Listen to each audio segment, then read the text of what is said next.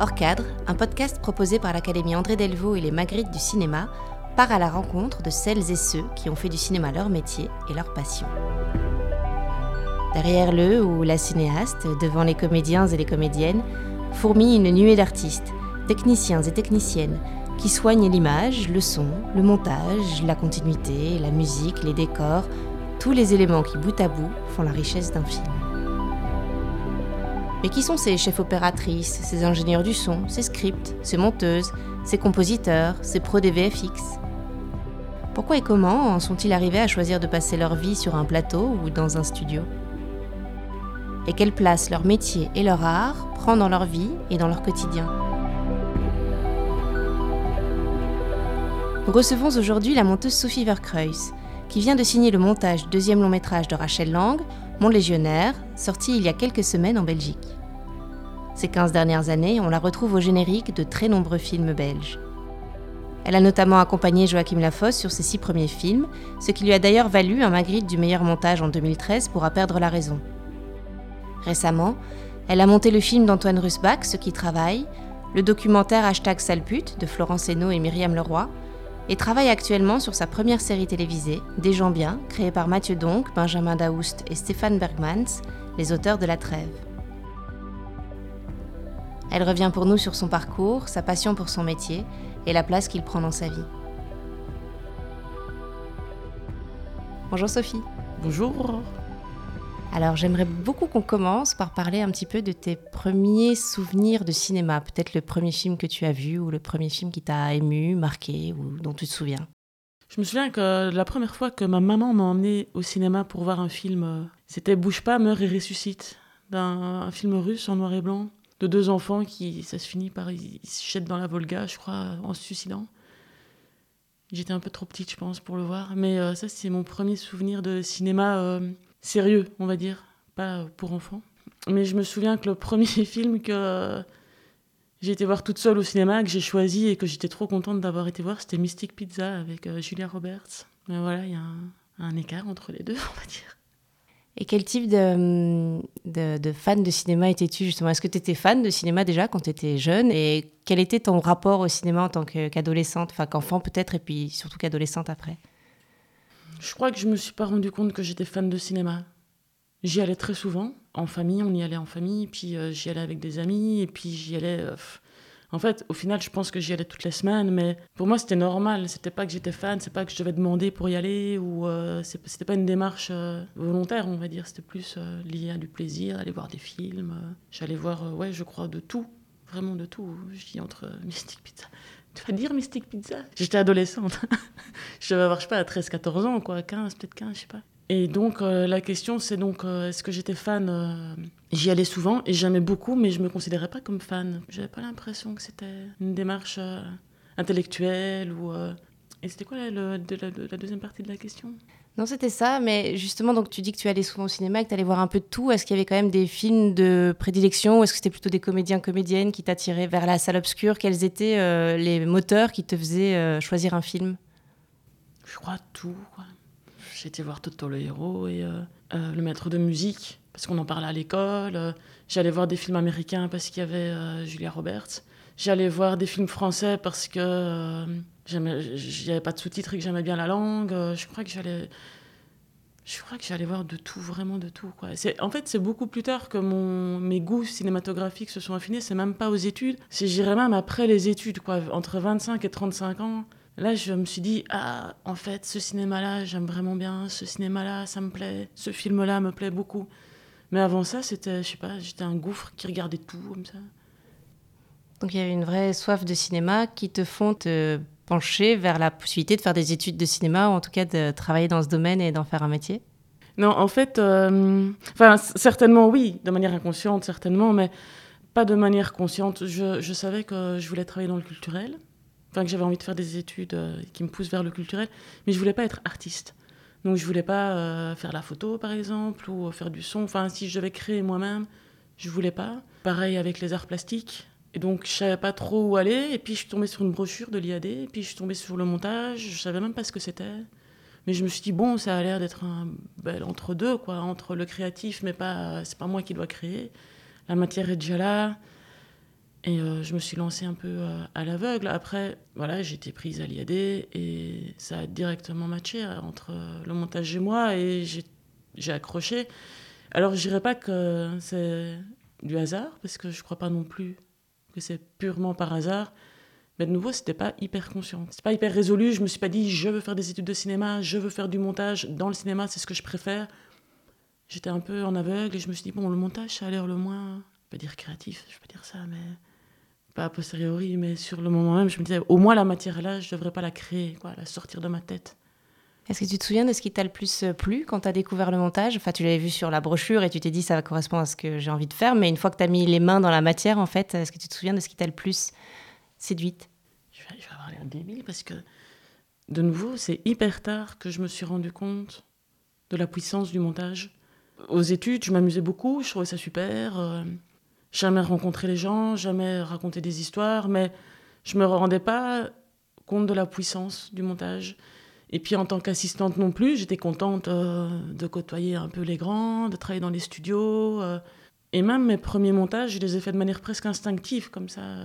Ouais, et c'est en fait, c'est vraiment en faisant, faisant, faisant, de manière presque sans réfléchir, que j'ai commencé à comprendre la puissance, que j'ai commencé à comprendre.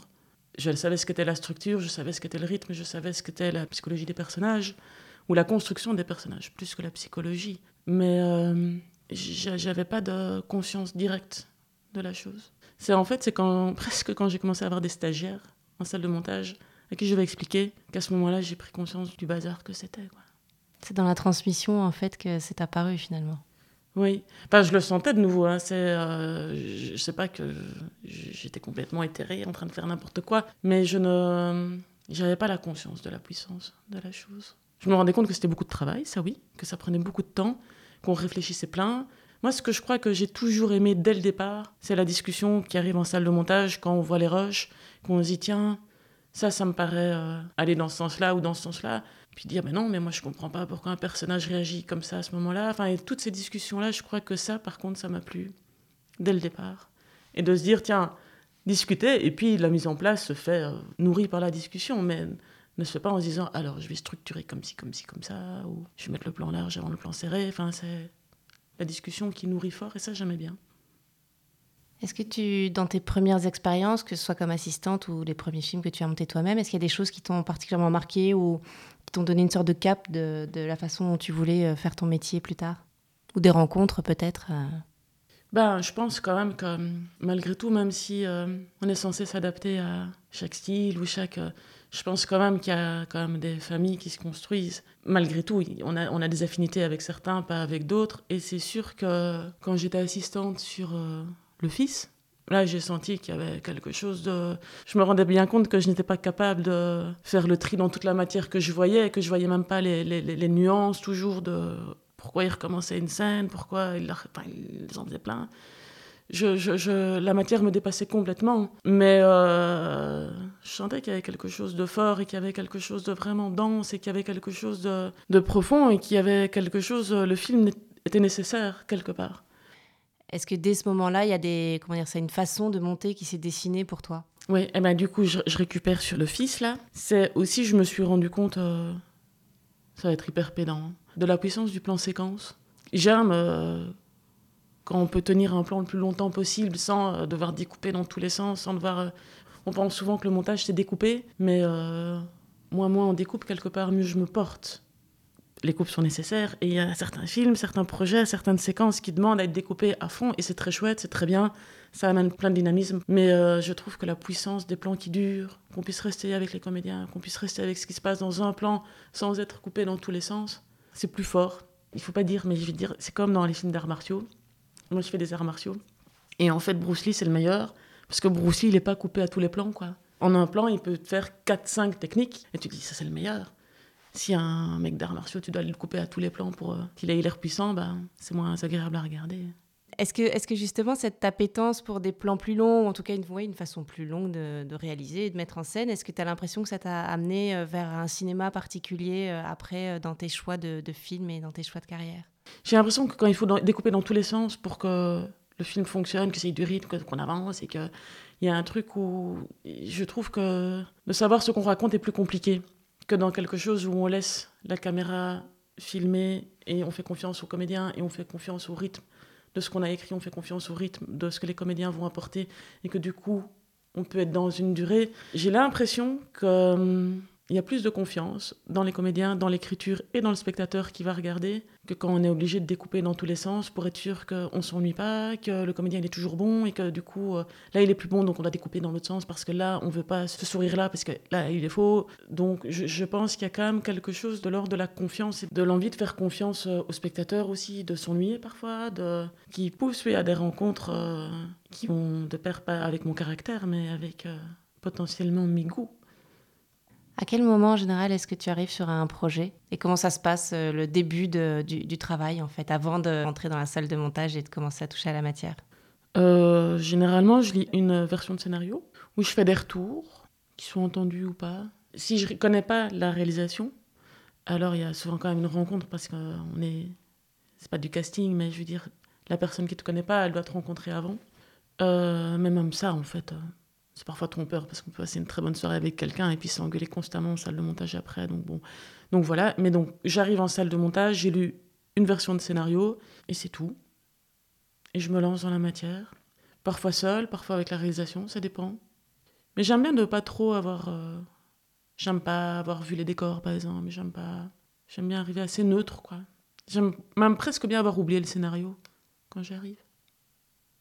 Et est-ce qu'il y a des choses qui se jouent euh, avant, euh, avec justement la réalisation, dans les discussions qui ont eu lieu avant, enfin avant, dans la préparation du projet, ou est-ce que c'est vraiment une fois que la matière est là et qu'elle a été euh, ingérée et, visionnée que les choses commencent à prendre forme, et notamment dans le rapport avec le, cinéaste ou la cinéaste? Au final, j'y discute quand même peu du fond ou de la forme avec la réalisation avant, vraiment peu quoi. Euh, ça m'arrive vraiment avec des gens que je connais déjà bien, que je connais depuis longtemps, ou qui savent euh, comment. Enfin, quand je connais, alors on peut parler euh, avant. quand je connais pas la personne avec qui je vais travailler, je considère pas que c'est mon job d'avoir un avis sur l'image, sur le son, sur la direction des comédiens. Donc, je considère que mon job, c'est de voir la matière qui arrive et de faire avec le mieux possible. Et donc, non, il y a, peu de préparation, il y a peu de discussion. C'est vraiment, pour moi, la rencontre, elle se fait dans la découverte des roches, vraiment, de laisser la réalisation expliquer ce qu'elle voulait, ce qu'il y a, ce qu'il n'y a pas, ce que je ressens moi. Ouais, c'est plutôt dans la découverte de la matière plus qu'en amont. Et comment est-ce que tu décrirais ton travail en fait? Est-ce que ça relève d'une écriture? Est-ce que c'est plus comme de la sculpture ou de enfin comment est-ce que tu décris toi ton travail? C'est clairement une réécriture par rapport à une matière qui a été transformée si je dois l'expliquer par exemple à quelqu'un qui ne sait pas du tout. Dis souvent, bah, parce que les gens me disent, ouais, mais on comprend pas, parce qu'il y a eu un scénario, c'est super écrit, puis après il y a le tournage, donc tu as toutes les séquences dans le bon ordre, qu'est-ce que tu fais quoi? Et je dis, mais c'est une réécriture parce que la matière a été transformée en fait entre euh, le scénario et le tournage. C'est une nouvelle matière qui s'est créée, qui sont les roches. Et cette nouvelle matière, il faut la réécrire parce que je ne sais pas pourquoi exactement, mais quand on voit l'ours, donc la première version de toute la matière montée, ça ne marche jamais. Jamais, même si le scénario est excellent, même si les, comédiens sont excellents, même si la mise en scène est excellente, même si tout est excellent, ça ne marche jamais. Donc il faut savoir dire où sont les problèmes et réécrire le film avec des images et du son plutôt que de réécrire des films avec des mots. Et euh, voilà, donc c'est une réécriture. J'utilise parfois aussi la, hum, l'image de la hum, mise en page. C'est comme si j'avais un texte, euh, le premier jet d'un livre, constant, sans ponctuation, sans chapitre, euh, sans rien, euh, avec toutes les redondances, comme si euh, quelqu'un me donnait son premier roman qu'il a pas retouché, quoi. Et que tu relis et que tu dis, ouais, mais ça, tu l'as déjà dit dans les dix premières pages, là, on va mettre un point, là, on va mettre une virgule, parce que le spectateur, il sait pas respirer. Quelque part, c'est de la réécriture, c'est une forme de ponctuation, et c'est aussi une forme de sculpture, parce que j'utilise souvent la sculpture pour dire, on va pas poncer avant d'avoir l'armature, quoi avant d'avoir le socle. Ça sert à rien de commencer à poncer un doigt sur le marbre alors qu'on ne sait même pas comment le bras va être. Si on a un bloc de marbre, il faut d'abord enlever la grosseur, voir comment ça va être, pour après affiner de plus en plus. Et euh, si c'est du bois, euh, dernier carat, on ponce, et dernier dernier carat, on met du vernis. Et ça, pour moi, c'est euh, les raccords, un peu de rythme, etc. Mais avant ça, il y a toute la structure à créer. Donc, ouais, je dirais, réécriture, c'est quand même le plus, le plus flagrant, quoi.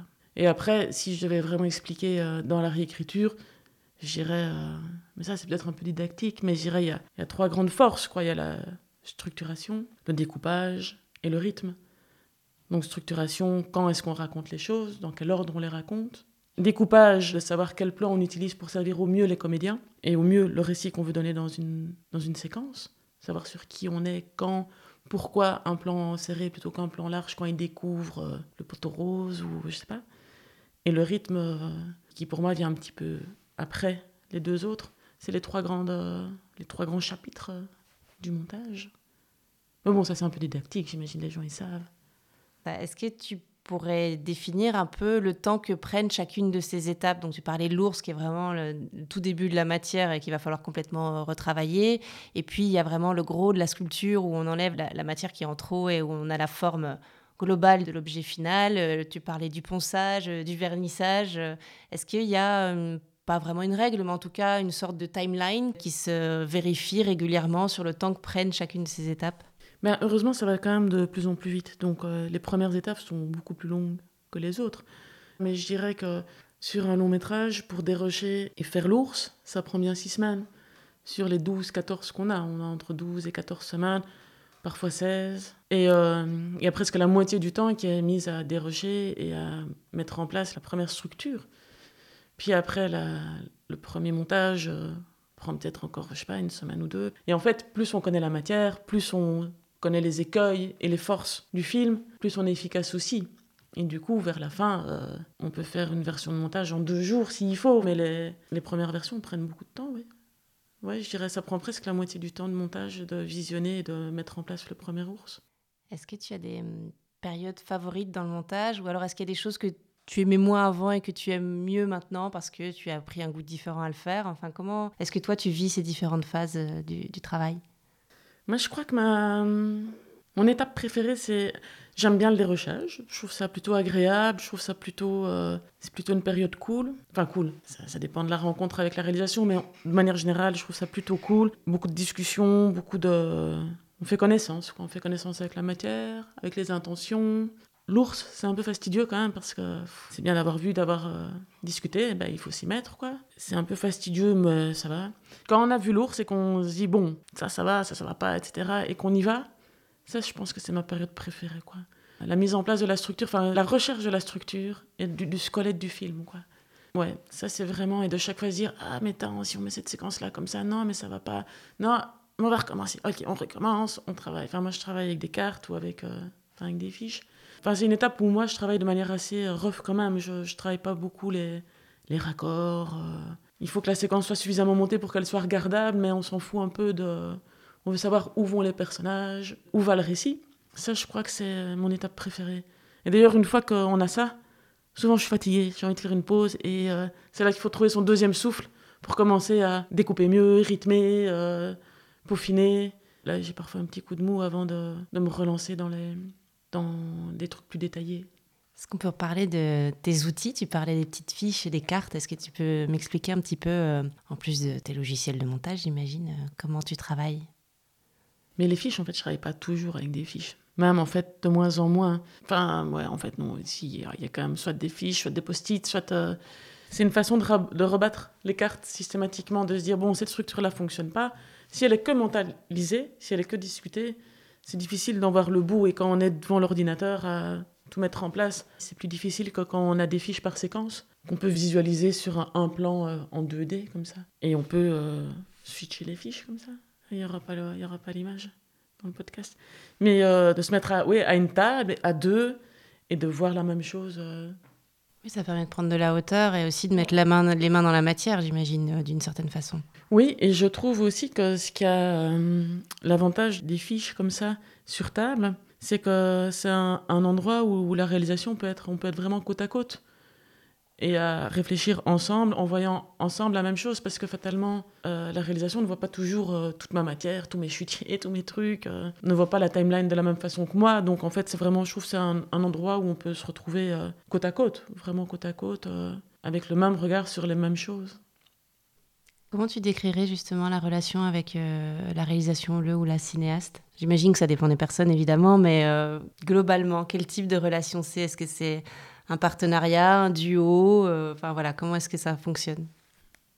Ben, je pense que le plus important, c'est la confiance. Parce que je pense que sans ça, on ne sait pas travailler juste parce que chaque proposition que je vais faire, elle ne va pas accepter parce qu'elle n'a pas confiance. Chaque proposition qu'elle va faire ou qu'il va faire, je vais me dire, ben non, c'est pas possible. Donc, euh, je dirais que c'est une relation de collaboration où sans confiance, on n'avance pas. Et je dirais aussi que, en tout cas, en ce qui me concerne, c'est une collaboration où euh, personne n'a raison ou personne n'a tort. Dans les discussions qu'il faut avoir, je pense que c'est vraiment dans le respect de la proposition de se dire. Euh, je peux avoir des goûts particuliers, justement, si on parle du plan, euh, plus c'est long, mieux je me porte, personnellement. Donc, je vais pas avoir une tendance à découper plein. Si la personne en face de moi me dit, on va découper plein, etc., et je peux me dire, bah non, on va pas découper plein, le cinéma. Mais en fait, non, il n'y a pas, personne n'a raison, personne n'a tort. Il faut faire confiance, il faut entendre la proposition de l'autre, l'accepter, la discuter ou pas. Mais donc, j'irais ça, collaboration, confiance, sans être dans un rapport de force entre qui a raison, qui a tort.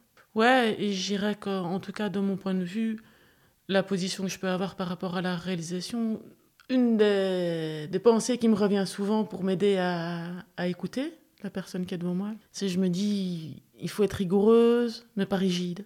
Donc euh, je me dis, bon, ok, t'as tes pensées, t'as as tes avis, mais sois pas rigide, et de la souplesse. Et de, inversement aussi, j'imagine que si la personne en face de moi est super rigide à ne pas entendre, ça ne marchera pas non plus. Comment est-ce que, ou est-ce que tu nourris ta pratique avec euh, des choses peut-être extérieures au film sur lequel tu es en train de travailler, ou est-ce que il y a une sorte de veille à avoir pour se tenir au courant de la façon dont on euh, fonctionnent les outils, ou est-ce que c'est en allant au musée voir des œuvres picturales? Enfin voilà, est-ce qu'il y, a des choses qui nourrissent ta pratique euh, et qui la font évoluer?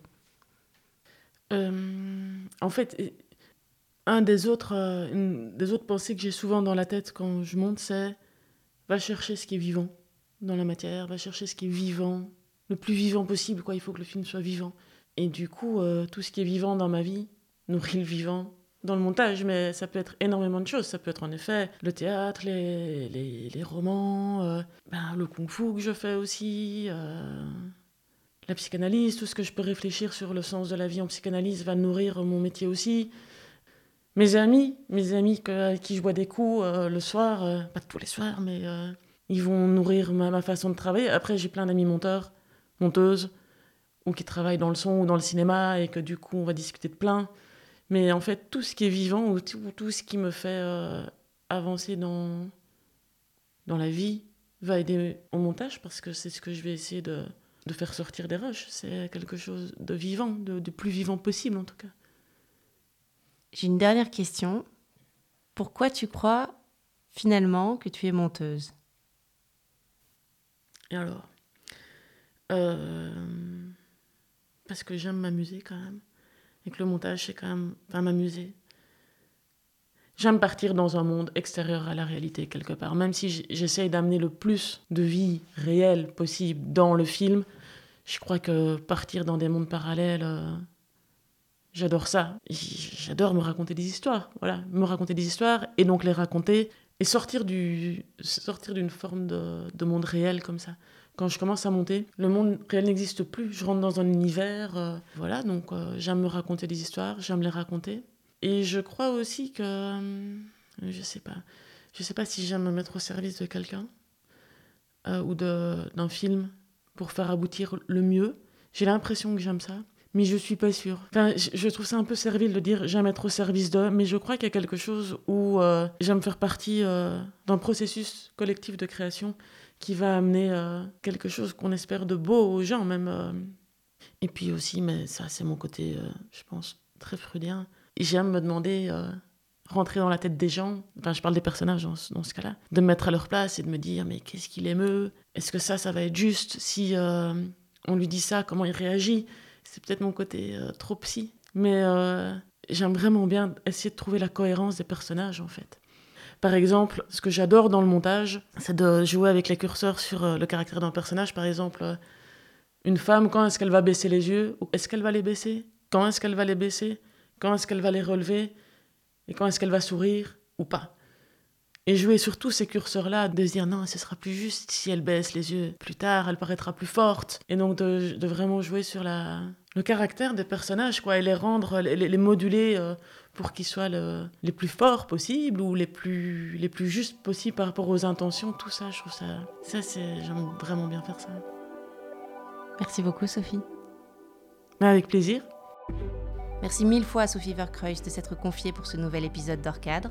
Et merci à nos partenaires, la Fédération Wallonie-Bruxelles et la ville de Bruxelles, dont le soutien nous permet d'explorer ces trajectoires passionnantes. Si vous avez aimé ce podcast, n'hésitez pas à vous abonner, bien sûr, mais aussi à le commenter, le liker ou le partager. À bientôt!